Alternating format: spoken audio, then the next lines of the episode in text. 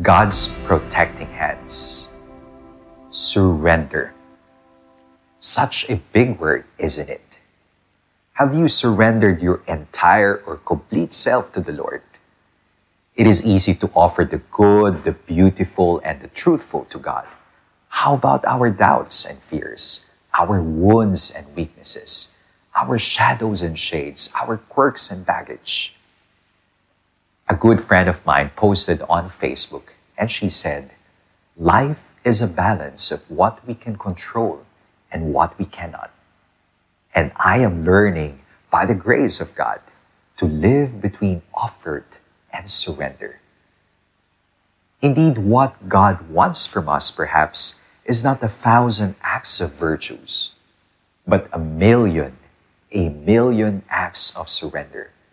When we have completely given up everything mind, body, soul, or spirit, past, present, and future, as we shall all be in the face of death, then salvation, ultimate joy and bliss, heaven can be given to us.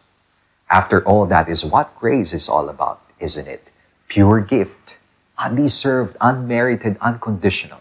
And the key is surrender in God's protective and providential hands.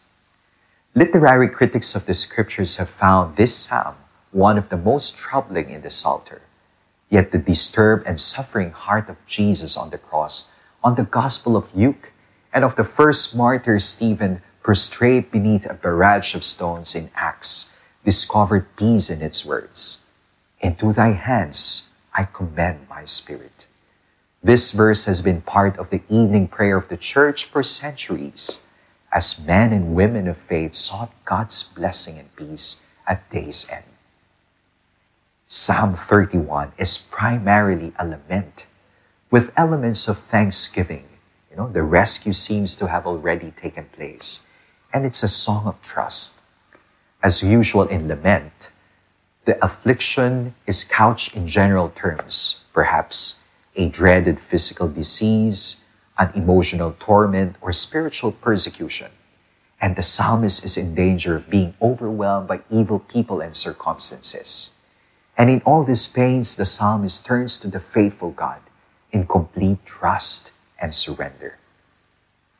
The moment of surrender to God is not when life is over. For Jesus, it is when deeper life, richer life, eternal life has begun. Jesus' ultimate act of power is manifested in his childlike trust and surrender in his Father's will.